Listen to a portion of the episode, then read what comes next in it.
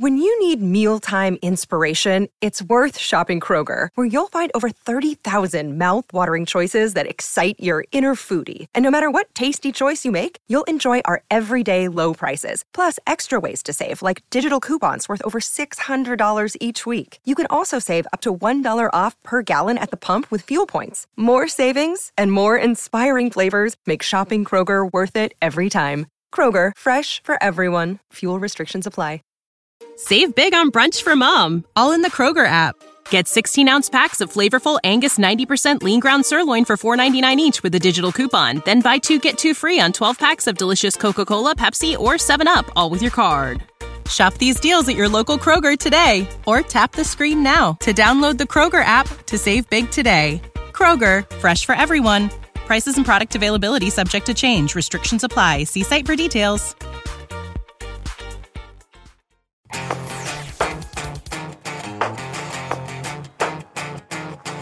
Hey guys, thanks for joining us for the TFL official podcast. It's been a year now, and over that year, hundreds of thousands of you have tuned in to listen and to find out about your favorite cars and trucks. If you're watching this on YouTube, thank you. If you're one of our Patreons, double thank you. And if you want to listen to it as an audio podcast, feel free to tune in to wherever you get your favorite podcast, including Apple, Spotify, you know the rest.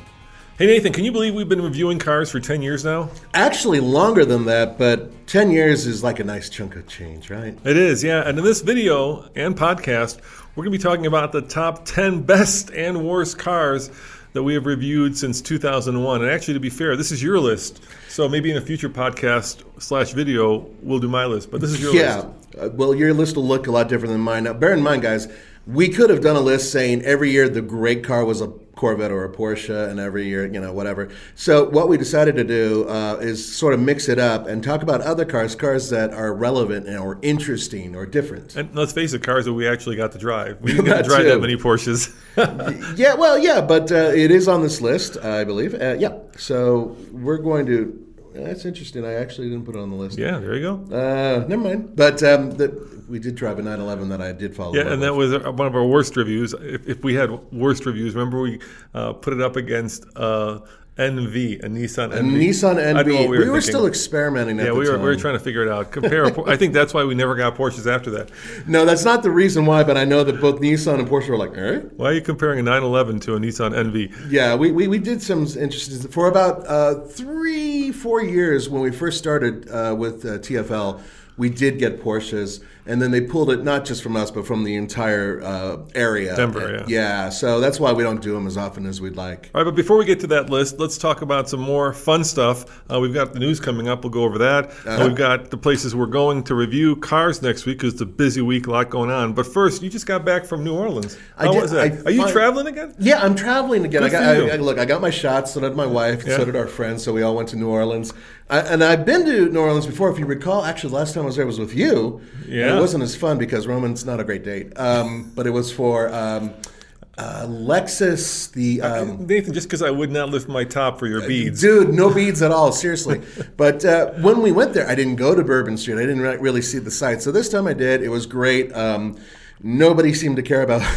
The coronavirus at all, especially on Bourbon Street.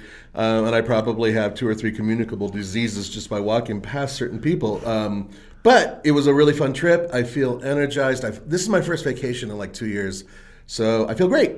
Um, and I want to go back. I love. And you, and you said you ate some alligator. I, I, ate alligator, like a blackened alligator, fried alligator. Uh, there was a skewered one, and the funny part was the day after I ate all this different alligator, we did went. you have like alligator nuggets? Yeah, I did actually. It's they were fried, and we went on a, a swamp boat tour, which was great by the way. And there's all these little baby alligators running around, and I'm thinking, yeah, I kind of feel a little guilty. My wife was none too pleased with me because she didn't want me eating alligator. So let's go over the news of the week uh, yes, in case please. you missed it. Uh, first, you wrote a story Stellantis to slow selling brands, improve in the next 10 years or face the guillotine. That's right. So Stellantis, as you guys know, sort of took in and took over uh, FCA, so all those brands. But the thing is, is that FCA has had a few losing brands, and one of the main brands that they've had an issue with was Alfa Romeo. They sell those here overseas. There's also DS and um, Lancia. Those because we don't get them, I didn't mention that much in the article. But anyway, they're giving them 10 years. 10 years. I bet you it's less.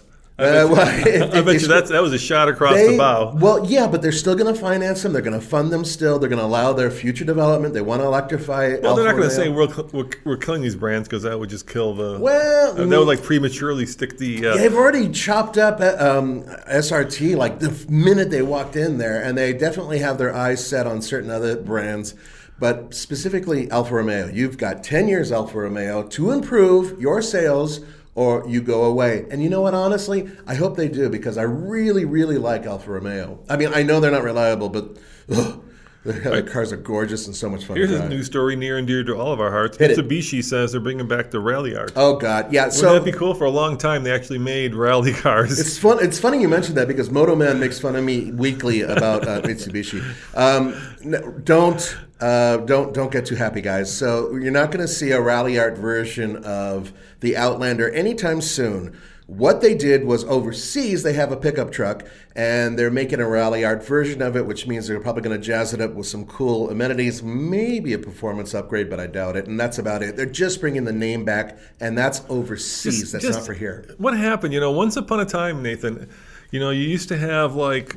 Let's, let's take BMW because they were one of the first, right? Yeah. So you had BMW, right? Mm-hmm. And then they created the M brand, which was their motorsport brand. Yeah, yeah, the when, M1 and all that. And when they stuck an M on a car, right, it was serious. You saw it coming down the road, and you were like, "Damn, that is a serious car." Even today, M cars, real M1s, n- Right. not, not the And- M and, styling. And then thing. somewhere in the last 10 years, Mitsu, not just Mitsubishi, but all the manufacturers decided, forget all the performance bits. Let's just stick all the cosmetic stuff on there. You know, it's like they put the cart before the horse. So now you've got, you know, Audi with S, right? Mm-hmm. Uh, you've got, you know, M styling cues. You've got the N from Hyundai. AMG Right. kit. That's not yeah, the real AMG. Yeah, come on. You know, I mean, look, true performance and true sales, more importantly, come from actually having the kit on the car that makes it go fast around a corner and stop quickly and accelerate quickly.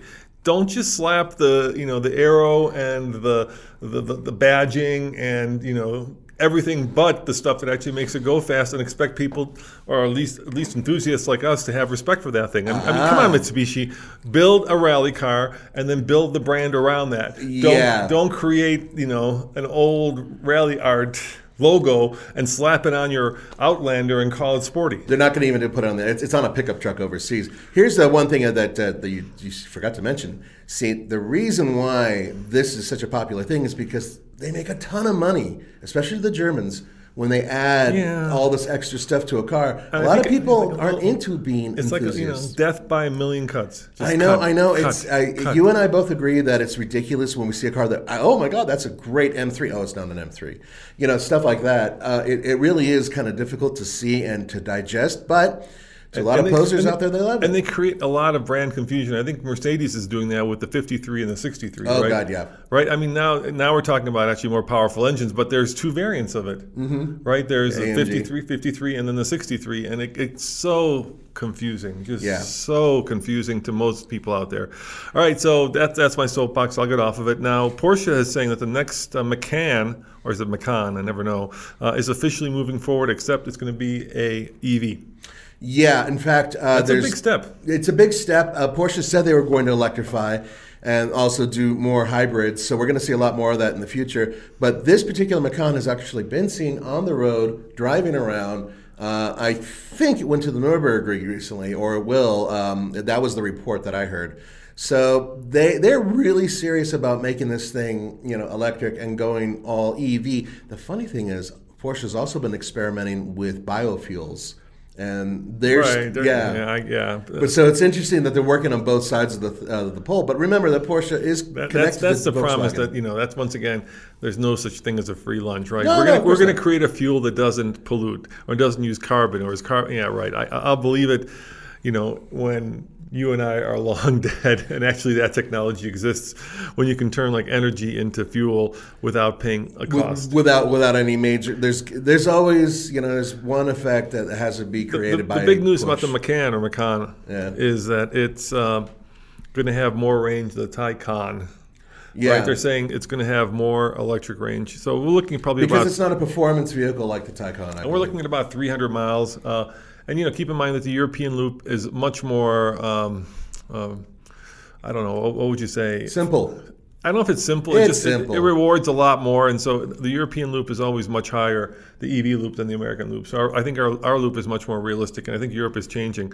So there is an electric one coming, and let's talk about the programs that we're going on because Yes. these are these are, um, these are stories that we'll be filing this week. So where are you going?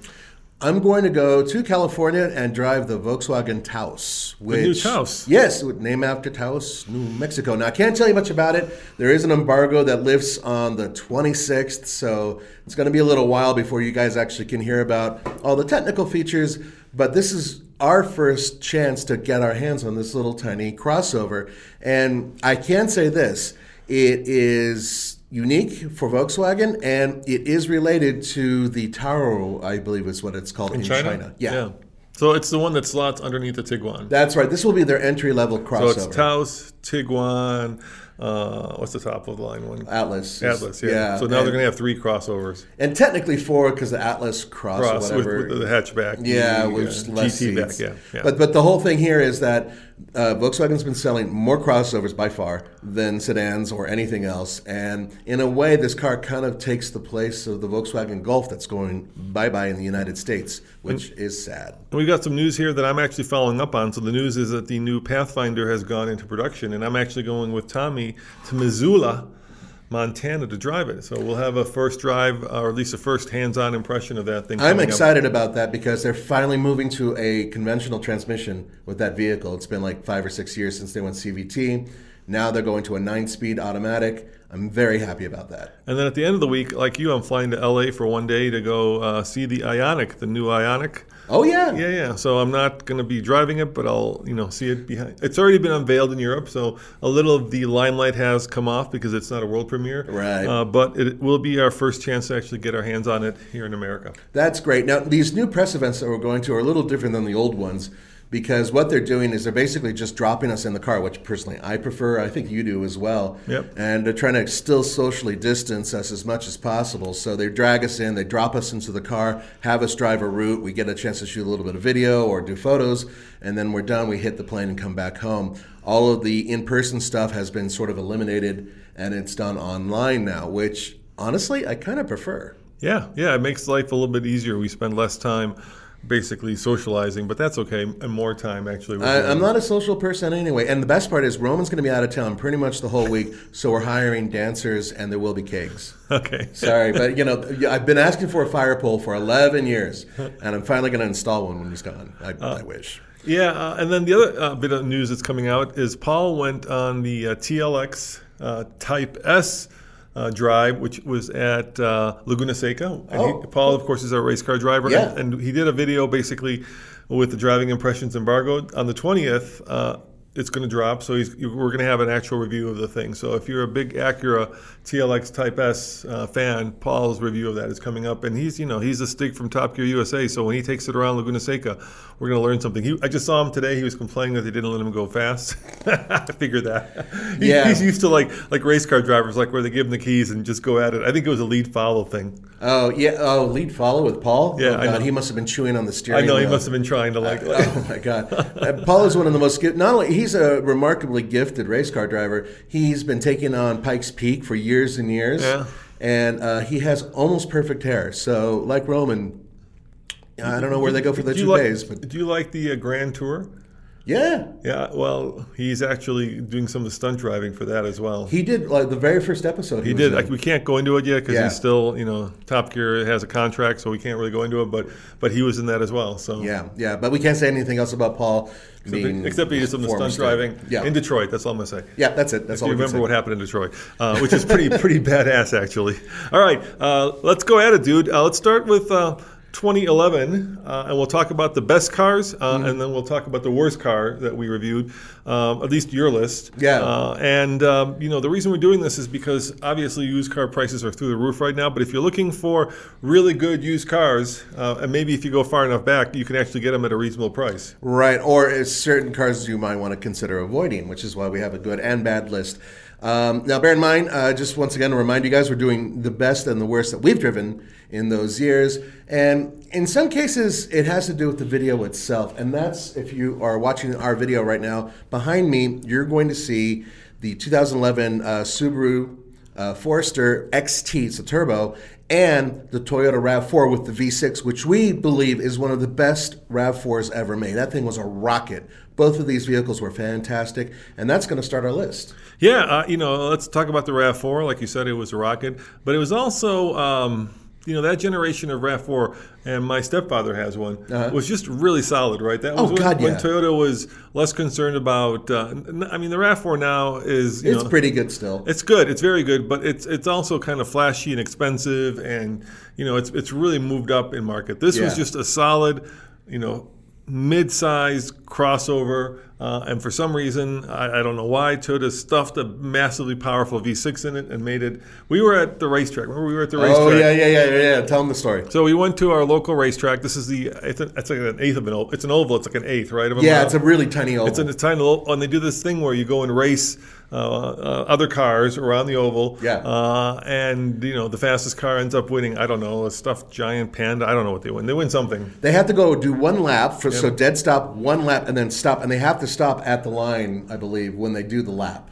And, and this RAV4 just ruled every car. There were BMW. I remember it just killed an Audi A4. Yep. Cars you would think would be much quicker. Yeah, and it was, stock too, by the way. Yeah, that was that two liter turbo. We're at a mile above, you know, sea level. You figure that two liter turbo A4 would kill it. No, it nope. just killed everything. That V6 is just a beast. But that Subaru we drove, this is pre CVT 2011 had a turbo engine in it, so they were sort of on equal footing. XT. Yeah, uh, XT. XT. Yeah. Yeah, all the XTs. Uh, I think even now. It had that hood scoop. Uh, yeah, yeah. I mean, looking at it right now, it's, it's a good looking. It's, it's a better looking Forester than the current one. The oh, cur- by far. The current one has become uh, a commodity, right? So Yeah. Subaru back then was still like taking their rally tradition seriously, Yep. and they were actually building on it and trying to engineer cars that were not just you know uh, popular, but were also kind of enthusiast based. I think in a lot of ways, Subaru has kind of gone away from that. They still have the WRX and Yeah. they still have the STI, but the rest of it has kind of gone more toward popularity and less like toward, like a Camry, basically. yeah, like a Camry, that. yeah, which just makes sense because that's cookie where cutter, and you know we we understand the return on investment and what needs to be done, but. I really did like this Forester. So both of these vehicles, Roman and I really liked, and what we did with them, these vehicles went off road uh, at a place that we used to use for our off road testing. And that video is actually it's pretty popular, like 1.4 million or something like that. Uh, so that's out there, and so we loved both those vehicles. But I want to move to a vehicle that both I thought you were going to say if you want to see Roman with a mustache. yeah, yeah, those those were the days. There's it's interesting stuff because we can actually trace facial hair with both Roman and Andre, going all the way back to uh, 2010. Actually, earlier he had a Mike Ditka mustache going on. That was pretty impressive stuff. People said I looked like Mike Dick. You did indeed. which was not a compliment. Well, the best part is, you know, you basically grew up in Chicago, so I think it's a compliment. The. Bears. The, the Bears. Um, All right. So, what's the worst car that we drove? Or do, you, do you think we drove? Volkswagen Routan.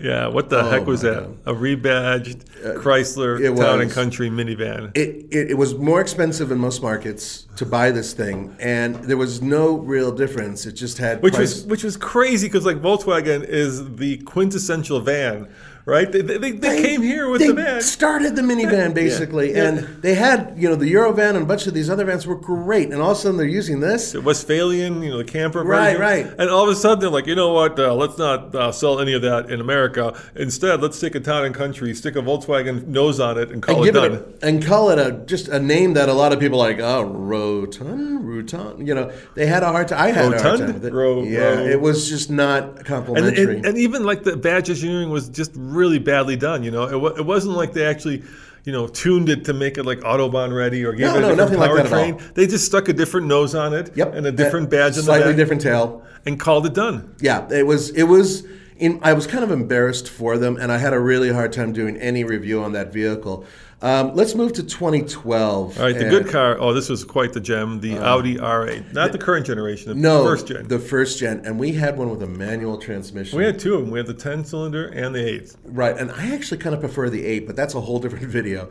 Um, it was a manual transmission, and I think you you and I both agree, maybe the best manual ever made. Yeah, it had uh, you know that, that gated. gated, and it was like you know there's that cliche, right? It's like a rifle, Bolt uh, action. bolt action, and that's what it was a click, click, click. It was just fabulous. Uh, Rewarding to shift. yeah, and it was really cool because uh, you know now I think in some ways like the buzz has come off the uh, R8 because it's been around a while. Yeah. But back then, this idea of like a supercar that was all-wheel drive that had the reliability and the dealer network of Audi was mind blowing, right? Because It was comfortable too. because before, I mean, your choices were Lamborghini, right? Right. Uh, which is it's basically a rebadged Lamborghini. Yeah, they were. They well, They shared a lot of components. uh, underpins. I mean, yeah. that ten that ten cylinder was a Lamborghini engine. basically. Yeah. Um, but but you know, Lamborghini doesn't have dealerships everywhere. They don't they don't have uh, the reputation of Audi, uh, and it was a phenomenal vehicle. Uh, and then they had that like weird and I think kind of cool uh, blade right that went down The from- side? from, the C pillar. it was just. I thought it was just gorgeous. It's still my favorite Audi.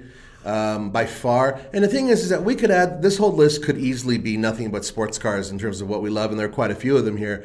But the reason we mentioned the R8 is because it really was our first time to get our hands on it, and it mesmerized us. And we've before then we've driven Porsches, which were great and everything, but that R8 was special. Yeah, and you know they're becoming affordable now, right? A little bit more, yeah. Yeah, so th- th- that was I want to say it was like a hundred, and it was also like a hundred and fifty thousand dollar car. Now R8s are like almost two hundred, but back then they were like one hundred and fifty, and now you can get those things probably for like in the seventies, maybe even sixties. Right, and and the the V8 version was actually um, quite quite the vehicle. It was very um, You comfortable. Lost, you lost your picture. There. I know, and I, I I hope this is. Let's see if this it works. doesn't matter. It's fine. They Okay, saw it. Already. there it Oh, goes. there you go. You're Yay. back. It was comfortable. It was a little tight.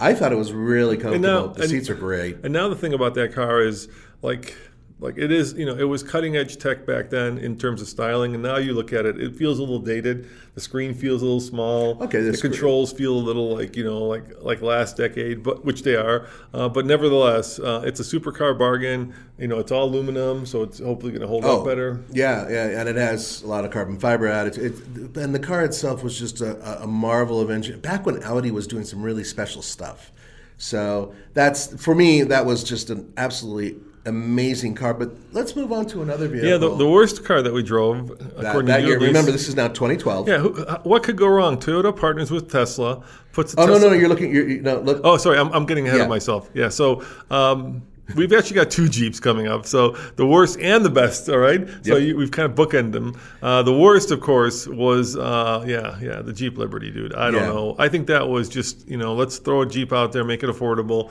Uh, I guess the diesel, there was a diesel version of that, right? Yes, yes, there was a CRD version that of was it. kind of interesting but you know and it was style wise it was kind of interesting i remember we went for my um, for my mother we actually cross shopped it with the rav4 ended up getting the rav4 for I'm, I'm really happy you did because you got a better vehicle done. The Jeep Liberty, for those of you who may have forgotten, in 2012, that was after it had a facelift, uh, and I hated that facelift. It looked like a Dodge Nitro, which is another vehicle that I despise, but it's not on this list. The Jeep Liberty had uh, front engine rear drive, standard Jeep setup. This is before they started really hitting hard with their crossover based, car based uh, vehicles, which are now all over the place. The Jeep Liberty was supposed to be the everyman Jeep, and unfortunately, it wasn't that easy to modify, which people love to do to Jeeps. And it was okay off road, but it really wasn't any better than anything else out there, and it certainly wasn't as good as its brethren. I kind of felt like that was just like, hey, let's, uh, you know, Jeep is becoming a hot brand.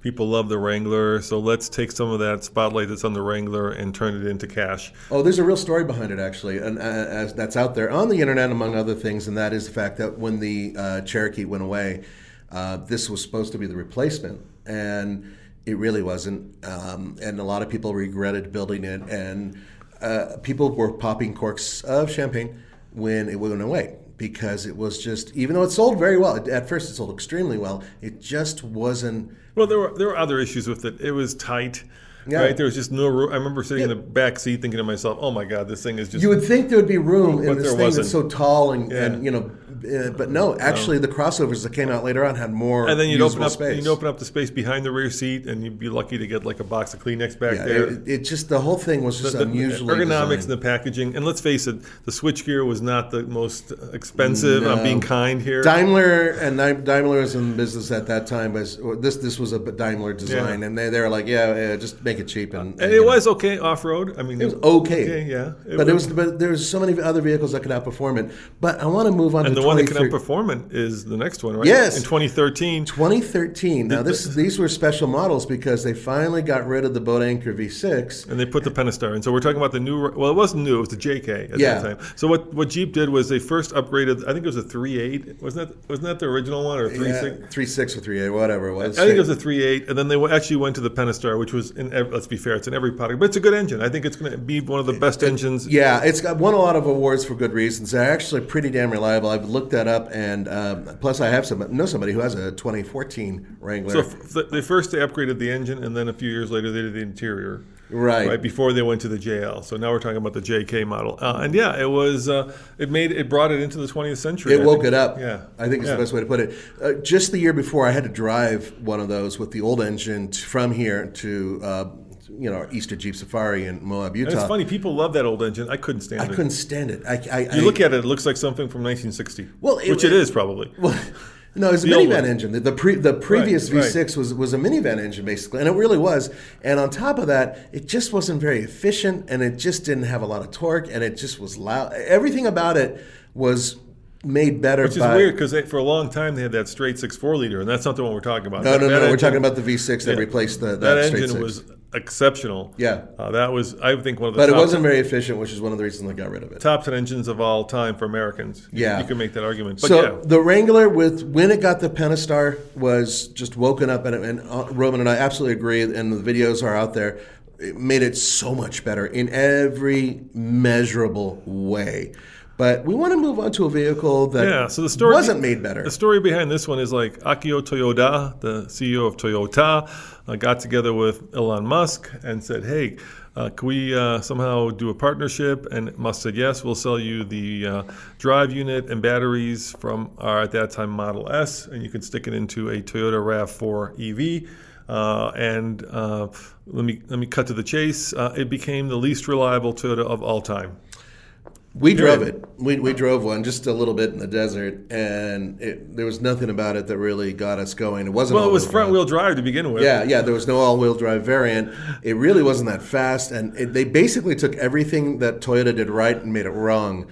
It was a poor choice by both Toyota and Tesla, for that matter, to build this vehicle. I think Tesla dreadful. just tried to bilk Toyota out of a lot of money because I heard that they charged so much that you know that, that, that they actually lost oh, money. Oh, they lost a lot of money, On every and they one they never made the production numbers that they initially wanted to, which is rare for Toyota. Toyota hits their marks every time, and this was one of those one of those vehicles, one of many. No, Sorry, one I just saw one on Craigslist. I want to say it was like thirteen thousand dollars. Yeah, they're nuts. Some they've been smoking whatever Elon's been smoking. Uh, the whole thing about this EV is what it, the way they put it is that Toyota has very few failures. There are a few. This was one of them. And remember, it's not the first EV uh, Rav4. Oh, no. There was one before it. Yep. Which they did themselves. Mm-hmm. That's not the one we're talking about. We're talking about the last one that they Which did. had the battery tech and the drive tech from Tesla. Tesla, yeah, and you'd think that'd be, you know, like peanut butter and jelly, but it turned out not to be very good. And, and actually, I think part of the part of the problem was when we drove it, we also didn't have. Uh, it's, it's a whole other story.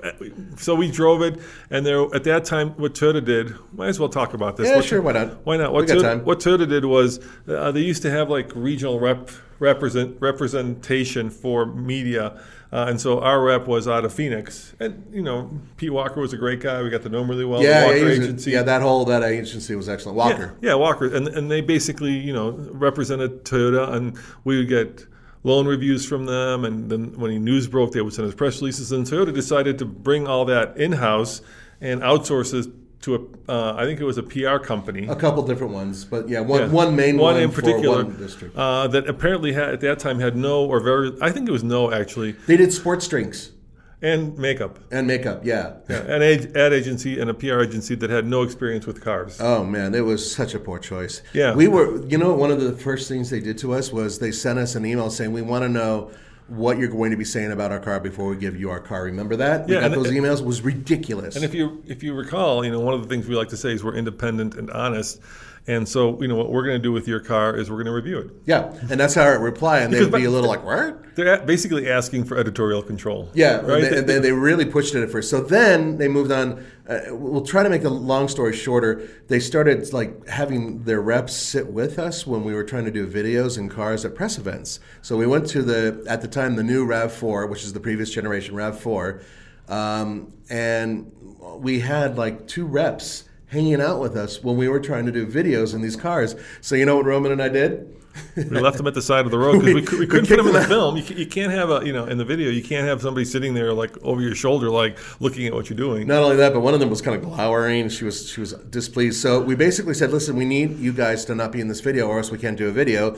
Please step out of the vehicle. We're going to drive back and forth, and then we'll come back and pick you up." And we took our time. I mean, yeah, and, and imagine, imagine, let's say you, you can put yourself in this situation. You're trying to do an honest and independent review, and the manufacturer rep is sitting there listening and watching, and and in your review itself, help. Yeah, it, it just makes no. sense. You can't do that, you know. yeah, and it was it was a little iffy. So we Anyway, went- since then, Toyota, uh, you know, They changed changed their whole thing. and figured it out. And Yeah, you know, they, what- they ejected that whole thing and they made it much.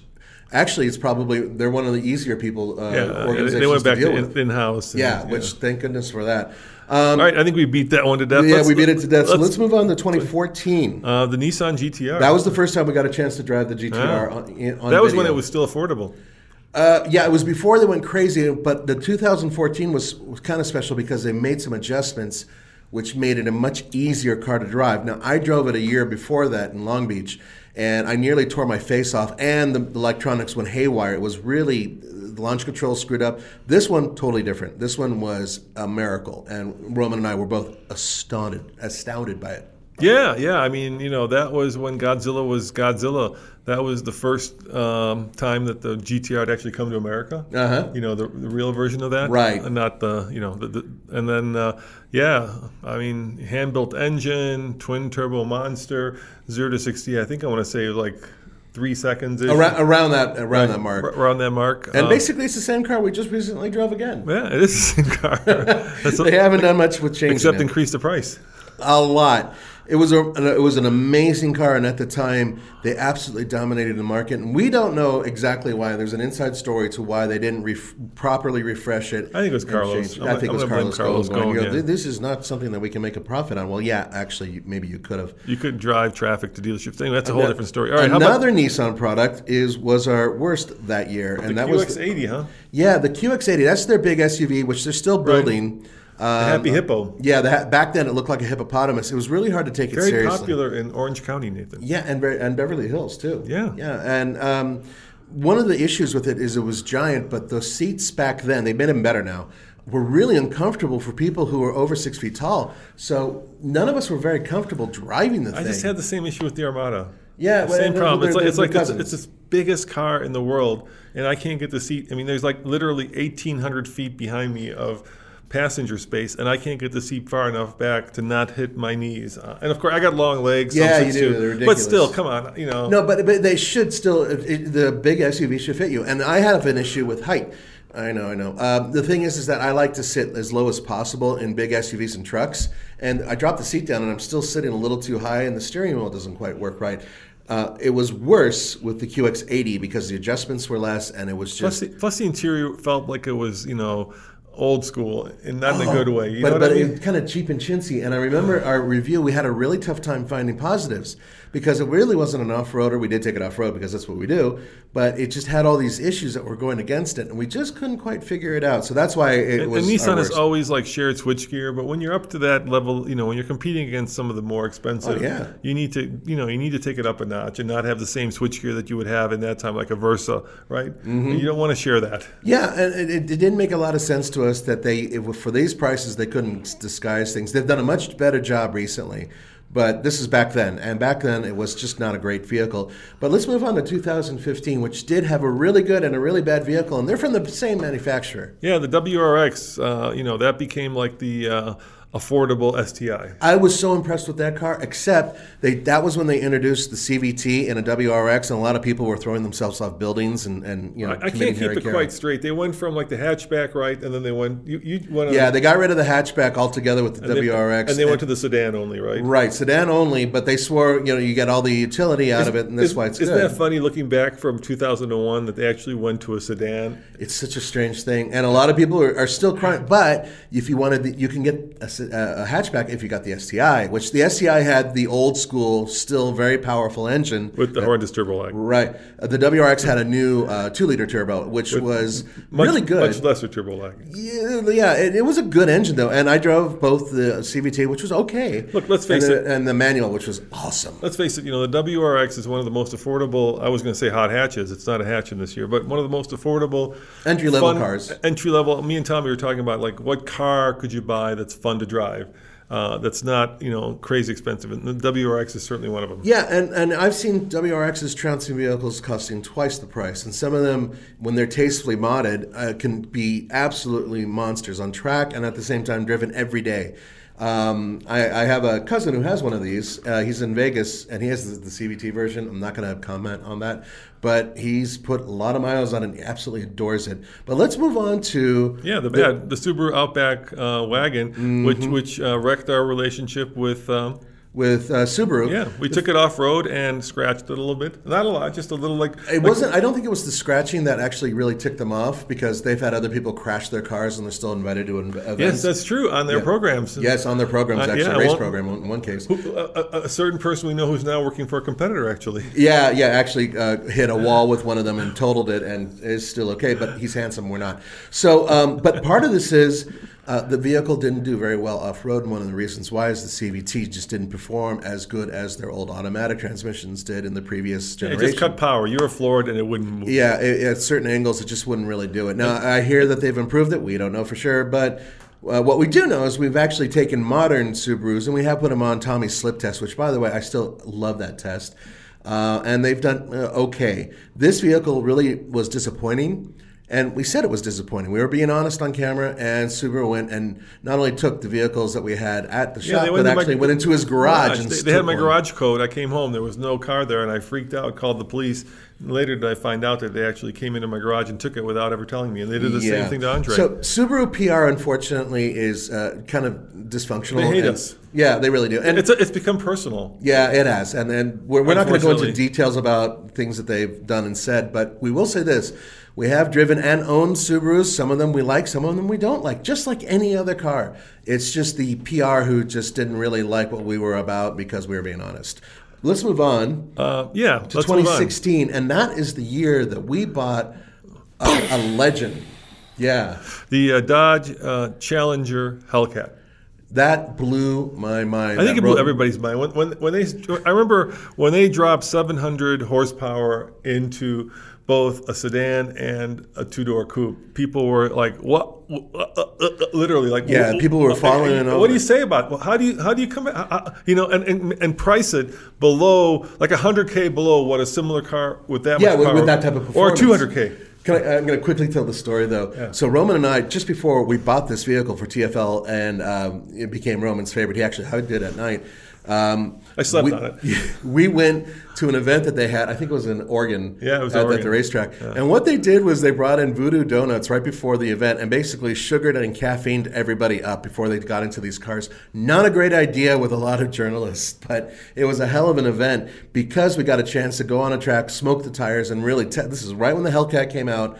And we were one of the first outlets to break uh, uh, Hellcat being tested when they were still calling it the blue something. No, no, or something. They had a different name, I think. Anyway, so shortly after that, Roman's like, "We're getting one. That's all there is to it. We're getting one for the studio," and we did. And it was this beautiful red one with a tan interior, and it was actually a really good car. I don't think we had too many problems with it. No, we- we had one problem. Like uh, uh, the injectors failed, but it was fixed under Warranty. warranty. I drove it to California and back. It got incredible fuel economy, like Yeah. high twenties. Yeah. because you're, you're just doing like 1500 RPM at going down the highway at 75 miles an hour. The irony about that is 70 uh, horsepower that you're And- and- using turns and- this turbo or and to- supercharger. and to be fair, you know there are inherent problems with the vehicle. It overpowers the amount of tire it has. Oh, the- God. Like you're gonna go, you're gonna go sideways in any gear, pretty much. Yep. It just, it just does. Uh, I, I found the manual to be a pain in the ass. I love the manual, but I understand Roman's point of view. It, uh, the automatic or the manual are impossible to launch. You'll just roast the tires. Well, we had to go in second gear whenever we launched the uh, red one that we had, Yeah, uh, flip- or else we would just sit there and roast the tires all day long. Uh, but but all that doesn't matter. And I know you Europeans are like, yeah, it doesn't go around a corner. But you know, that's not meant. It's a muscle car. You know that this is not a car that was ever meant to go around a corner. Well, that's why they came out with the wide body versions of these cars, which, Yeah, which does help them. Which eh, Yeah, Paul still- says they go. Around look, if Paul says it, it must be true. He said they're much better around the track, although it's still a beast. It's, Look, it's not a Corvette. Let's let's put it this way: the top of the line Hellcat is the Demon, and that is a pure dragster. Yeah, it's go, it's built to go straight. Yeah, exactly. Okay, Yeah. so uh, but it was still an incredible car. And that same year, we drove the Nissan Maxima, and I got to tell That- you, we you were know- really disappointed because it looks like a million. I love that car. The looks are great. Uh, the performance, horsepower the performance V6. is great. And then you know, for some reason, CVT. Nissan was wed to front wheel drive. If they had made that rear wheel drive, why? Why Nissan? Why a front wheel drive three? Well, all Maximas have been front wheel drive I know, but- almost oh, the uh, entire, almost their whole run. But they put the CVT in there, and, it completely killed drive. it. Oh, I know, I know. The, the performance was well. Let me put it to you this way: they also that same around that same time they also had the Altima with the V6, and the Altima was faster than the Look, Maxima. you, you you take a hot hatch and you make a front wheel drive. It's okay. Fiesta ST, Focus ST, you can go down the line, right? Yeah. You know, Volkswagen GTI, this is fine. But you take a big four door sedan and make a front wheel drive with the CVT, and you're just taking this wonderful engine and completely neutered it, Yeah. and taking all the fun out of it. all the fun out of it. If they had left it an automatic or even a manual option, that would have been fine for me. Um, but anyway, it was a real disappointment because it just looked so fast and it really wasn't, and that was a real shame. But I want to move on to something that you wouldn't expect to be on our 2017. favorite. Yep, yeah. in Well, th- 2017. I'm going to disagree with you on this one because I don't like this car. But really, ahead. I love it. I, I think right, it's, fair just, enough. it's a so, fantastic so the car. car is a Chevy Bolt. Uh, I think it's well. Why don't you tell them why you love it, and I'll tell them Okay, why I don't. well, so uh, as an entry level vehicle, it absolutely trounced the Nissan Leaf in terms of uh, range Yes. and performance. Yes, at that It- time especially. especially at that time. I really like the one pedal driving that that one allows. Other vehicles do it as well.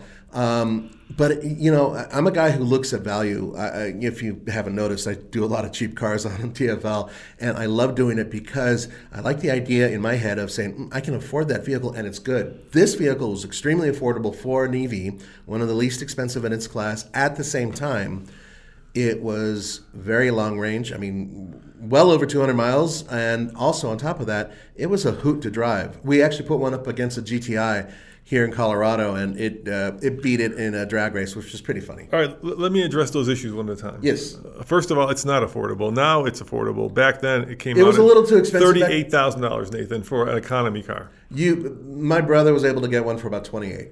Right, but I'm saying the ones I saw were 38 because the dealers, either the dealers loaded them up or Mm-hmm. GM loaded them up. So uh, it was expensive. Secondly, when it first was unveiled and they drove it out onto the floor of the Detroit Auto Show, I thought it was a joke. I was expecting a car of the future, and basically what I got was a front wheel drive economy car with a big ass battery. Mm-hmm. And I was expecting why It did. It, uh, it a- looks. The looks are subjective. from I a can tell. ground up, you know, and Tesla was around at this point, right? Yeah. From a ground up new chassis, why make a front wheel drive? Why not make a rear wheel drive? It still cost a third of any Tesla you could buy at the time.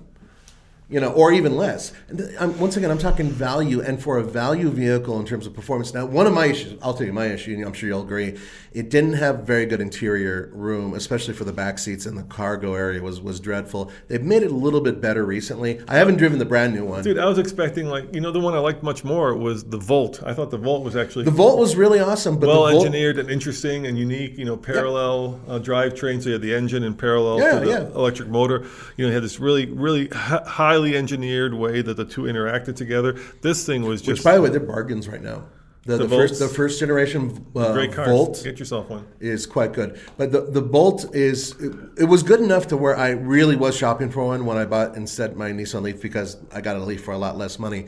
I will agree with Roman; they are a little too expensive. And there were some some people really did want the Jetsons, and they just got you know the Flintstones in terms of looks. True. All right. Uh, now the worst car of that year, uh, I think this was a this was a swing and a miss on the part of Lincoln. Oh, my Uh, God. The Continental.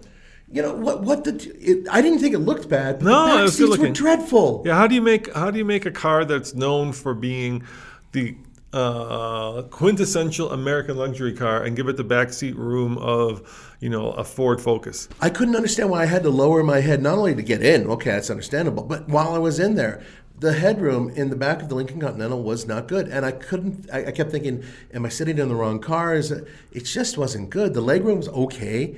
It wasn't as comfortable as it should be. You're right. It, it's this big American luxury barge that they were bringing back. But it wasn't. It wasn't. You know, and then they did this weird thing where they had these incredible engines. They had a 2.7 liter EcoBoost that was in the F-150. That was a really good. and they had the 3.5 liter EcoBoost that mm-hmm. was also, and for some unbeknownst reason to me, they basically created a three liter EcoBoost and stuck it in this thing. I'm like, those two, the 2.7 and 3.5, the 2.7 is incredibly powerful. It's going in the new Bronco, right? Right.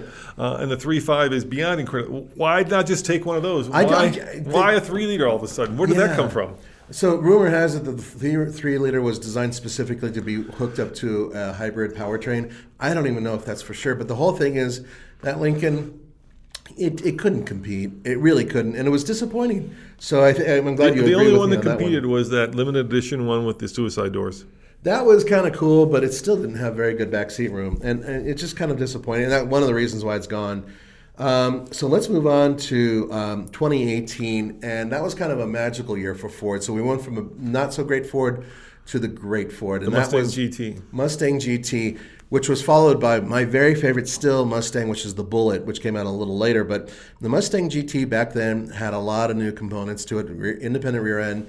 It was so much better on the track. It was so much better to drive every day. Fantastic manual transmission, and it had line lock, which we tested on video, which is stupid I, I, because it's I still think it's it's one of the best and most fun and most value laden uh, American muscle cars, sports cars, whatever you want to call it. You can, I mean, it's it's it, you know it, it goes around a corner. The obvious the GT 350 is much better. Oh, well, yeah, we The could easily much go- better. f- but but the Ford Mustang GT, what 450 horsepower. Some, some, with the Coyote V8, which is an outstanding engine. I mean, I mean, for less, for less, this is the problem, Nathan. For less money than a Chevy Bolt, without the, without the, you know, the, the federal and state yeah, discount, without the you discounts. get, you know, a monster of a car. Yeah, and, and there are other versions later on when they came out with that four cylinder EcoBoost. I've driven it. It's fantastic. And it's still an incredible car. It's a fantastic car. It, it, it's not great for family guys, but if I were to be, you know, some strapping dude whose kids are all grown It's up, it's got a back seat, Nathan. It does have a tiny back seat. If you want a little bit of backseat space and trunk space,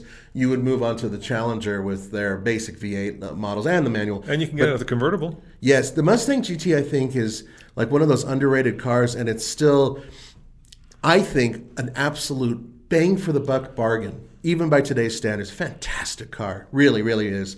But we. Volkswagen Passat R-Line. God, I was one so of the worst cars. You know, Volkswagen Passat is one of the best-selling cars of all time. It's like up there, top ten. It, it, it's up there, although it's going to be taken over by Tiguan anytime. Probably, Tiguan's yeah. selling like hotcakes. But I want to say, you know, the Passat in all its different names, right? Yeah, yeah, yeah, all the different versions of it. Right, yeah, yeah. It's one of the um, best-selling cars. But yeah, the R line made not a lot of sense. Once again, you know, R line. Yeah. Not, not just why not an R?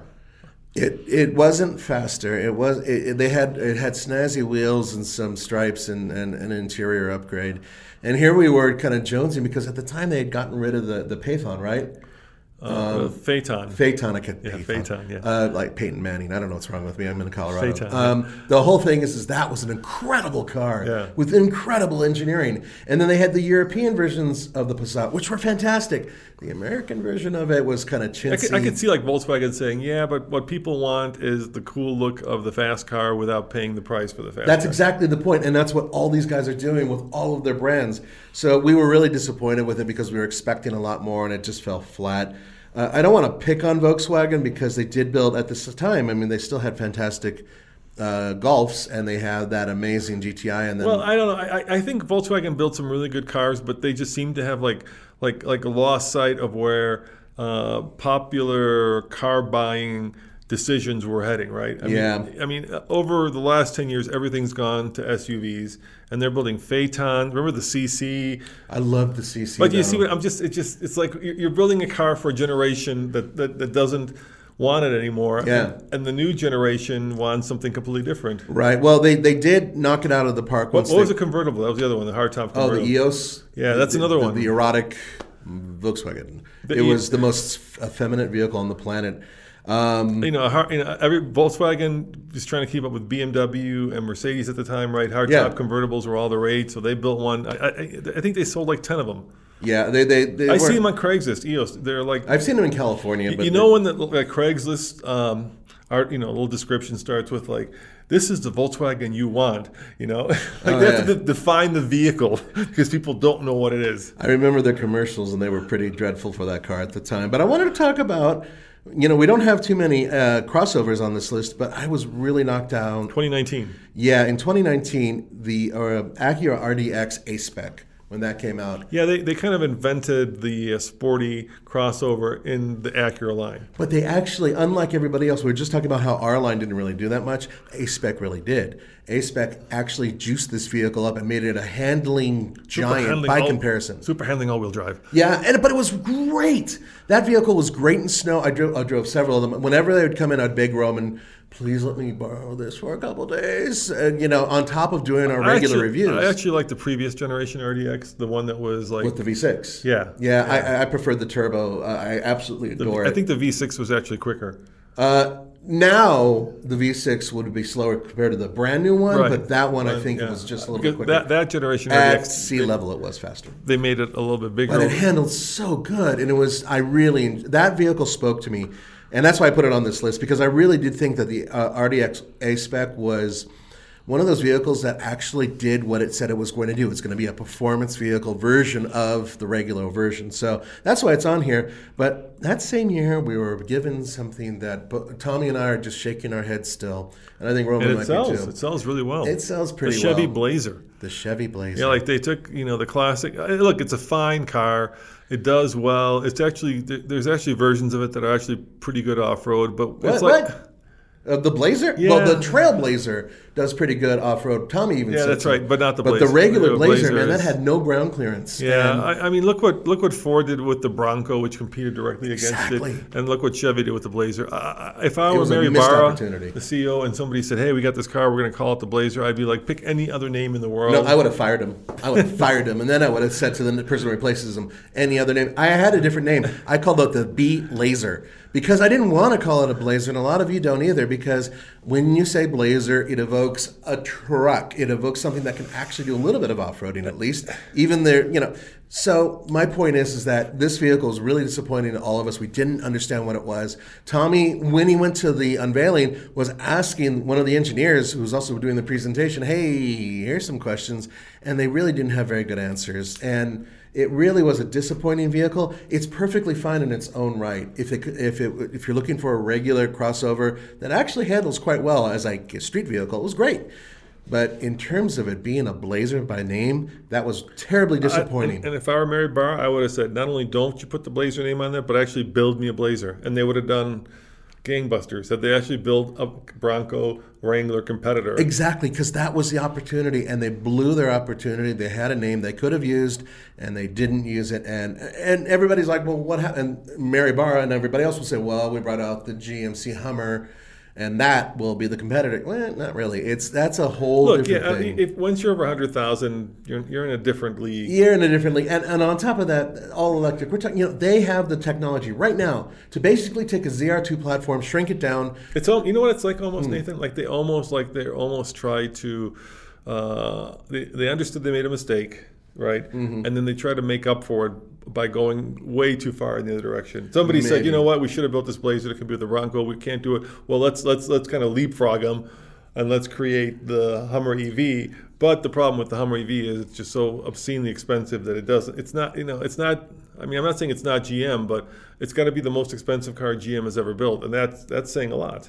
Yeah, and, and then and then focus on the fact that it is still electric, and there's still a lot of people who want to buy internal combustion. Both the Jeep products and the Ford products, you could put, go to a gas station and fill them up, right? Can't- we can't. You, you can't you win can't with us. You can't win with us when they build the EV. We bitch, and then when they don't build the EV, we Yeah, bitch, but they could have built the EV and they could have built some sort of could have done both, competitor. And I, quick plan, real quick, take the ZR2, the, the off-road version of the Chevy Colorado, which is fantastic. You and I agree. and make it into a Blazer. Yeah, shrink it down, throw a thing on top of there, call it Blazer, boom, done. Off road capability, you already have the platform. Why not do this? Mary, you need to fire the person who came up with Blazer with this God. vehicle. It's Could probably some the kid engineers fresh out of know, yeah. college.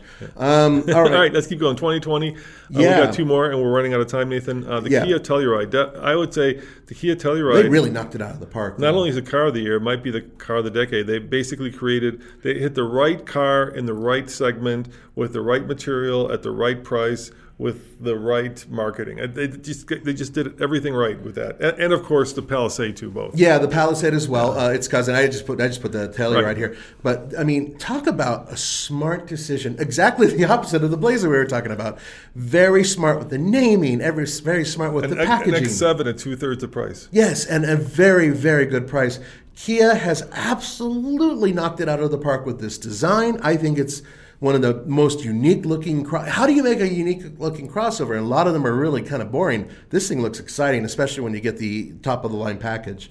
So I know we have to move on kind of quick. I know we're almost out of time All right, here. bad BMW 2 Series. Yeah. You don't agree with me? No, I, it depends. You know, uh, the latest 2 Series with depends. Are you talking about the one with the transverse mounted engine? Yes. Yeah, yeah, that's not good.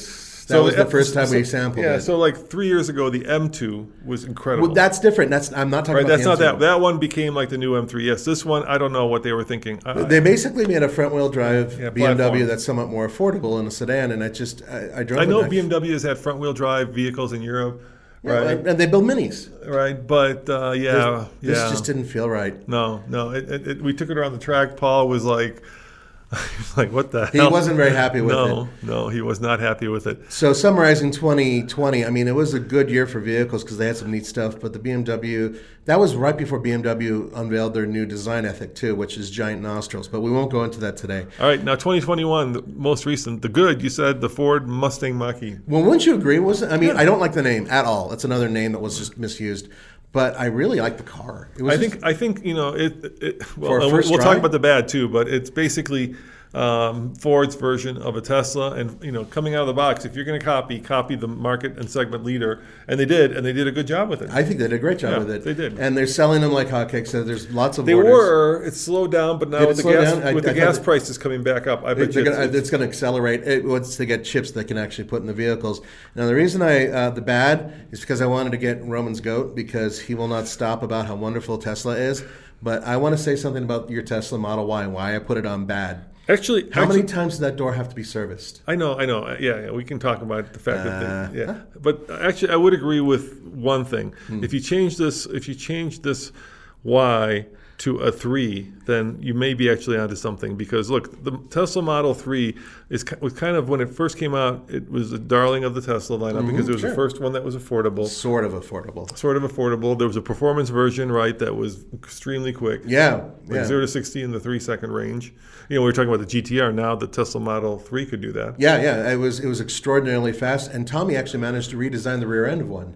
Yes, He- yes, he did. But the, but the problem with the three, once again, it was like you know, in a world of SUVs, they built a sedan, and there was no other choice except for the X, and the X was much more expensive, and you know, three row blah Massive blah by comparison. To. But but so so but what they did right, I think, was they finally took everything that was wrong with the three, and they fixed it in the Y. So Y is taller, both you know ground clearance, eh, so now you can get in and out of it. It's got a boatload of room behind the rear seats. Uh, it's also much more practical in a lot of lot of ways, so you can actually fit like four people into it comfortably. Uh, and so yeah, I, I think the Model Three when it came out was very popular, uh, but now I think you know everybody's going for the Y, and I think the Y is actually a, you know if, okay there are issues. Tesla is still struggling to build cars. yeah, quality is a real, and that's my big beef with them. Yeah, quality is, is an issue, but in terms of kind of the quintessential electric car, everybody's playing catch up to them, right? So, Yeah. so, so you know, Ford Mach E, Volkswagen ID4, Polestar, and you know the slew of other ones that are coming. The Mercedes all and all those other ones. That are they're all out, too. gunning after the Model Yeah, and. I agree that they're gunning after Tesla. And Tesla has a lot of really good tech, but I am livid about their lack of build quality. Some of the stuff I've seen is just ridiculous for the price And, and the panel gaps in ours are getting worse. I walk by it. And I look at it and I'm like, that, that little flap where the you know power Oh, yeah, yeah. goes, it doesn't shut all the way now. I mean, Yeah. they're getting worse. I'm like, they- they- it's, it's actually worse, and it was pretty atrocious to begin with. Right. Now, hopefully, they'll be able to uh, improve these things with their next generation of vehicles. But remember, Tesla doesn't technically have years. So, But what- the but the powertrain has been rock solid. the power, powertrain is quite good. And the heater did stop working when we were up in Loveland Pass in the Uh-huh, middle of winter. right, I- yeah. That's that's kind of an issue when you have no heat. How much did you pay for that vehicle? Sixty-four thousand. Sixty-four thousand dollars for an affordable vehicle. See, and that's my other reason. I, I still think that now that supposedly It is a performance. It, yeah, but still, even their base models are really expensive and just out of the reach of regular Joes. Which is going back to the Chevy Bolt. But they're holding their value, Nathan. If you They look do at hold their value. I'm not going to argue with that. And and you know we've done used ones and new ones with them. Uh, and one final thing about the Y is that um, I, I know you are enthralled with it. I really don't like the way it looks. I just I think it's okay. Yeah, I I, I can see that. I, I could. I think the three is a much better looking vehicle. I think aesthetically. I think if I put on those big uh, wheels that came with it and tires, then it looks good. Right now, I've got the winter tires, and it looks kind of silly.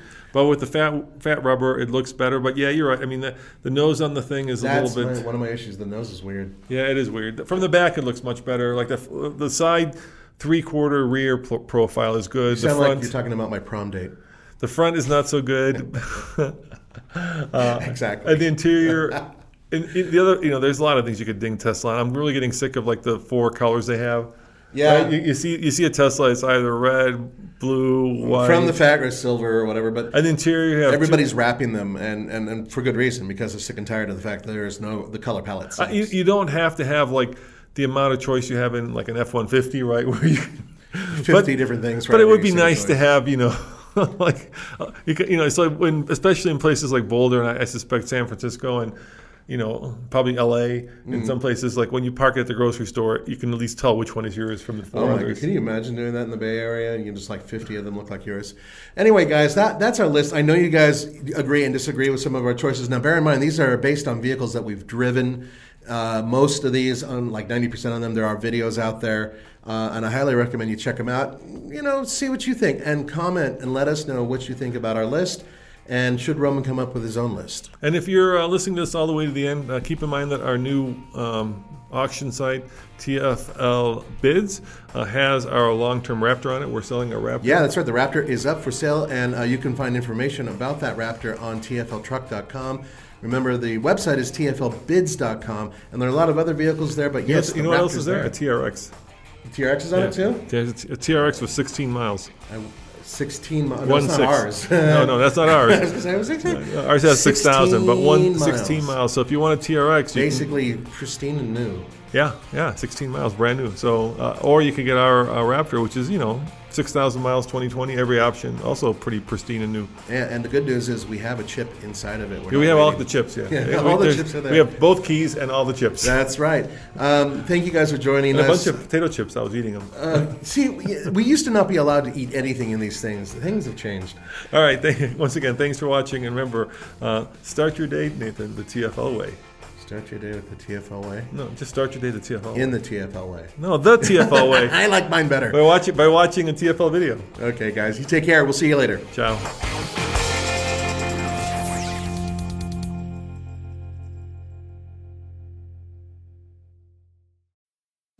Need mealtime inspiration, it's worth shopping Kroger, where you'll find over 30,000 mouthwatering choices that excite your inner foodie. And no matter what tasty choice you make, you'll enjoy our everyday low prices, plus extra ways to save, like digital coupons worth over $600 each week. You can also save up to $1 off per gallon at the pump with fuel points. More savings and more inspiring flavors make shopping Kroger worth it every time. Kroger, fresh for everyone. Fuel restrictions apply.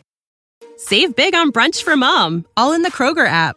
Get 16 ounce packs of flavorful Angus 90% lean ground sirloin for $4.99 each with a digital coupon. Then buy two get two free on 12 packs of delicious Coca Cola, Pepsi, or 7UP, all with your card. Shop these deals at your local Kroger today or tap the screen now to download the Kroger app to save big today. Kroger, fresh for everyone. Prices and product availability subject to change. Restrictions apply. See site for details.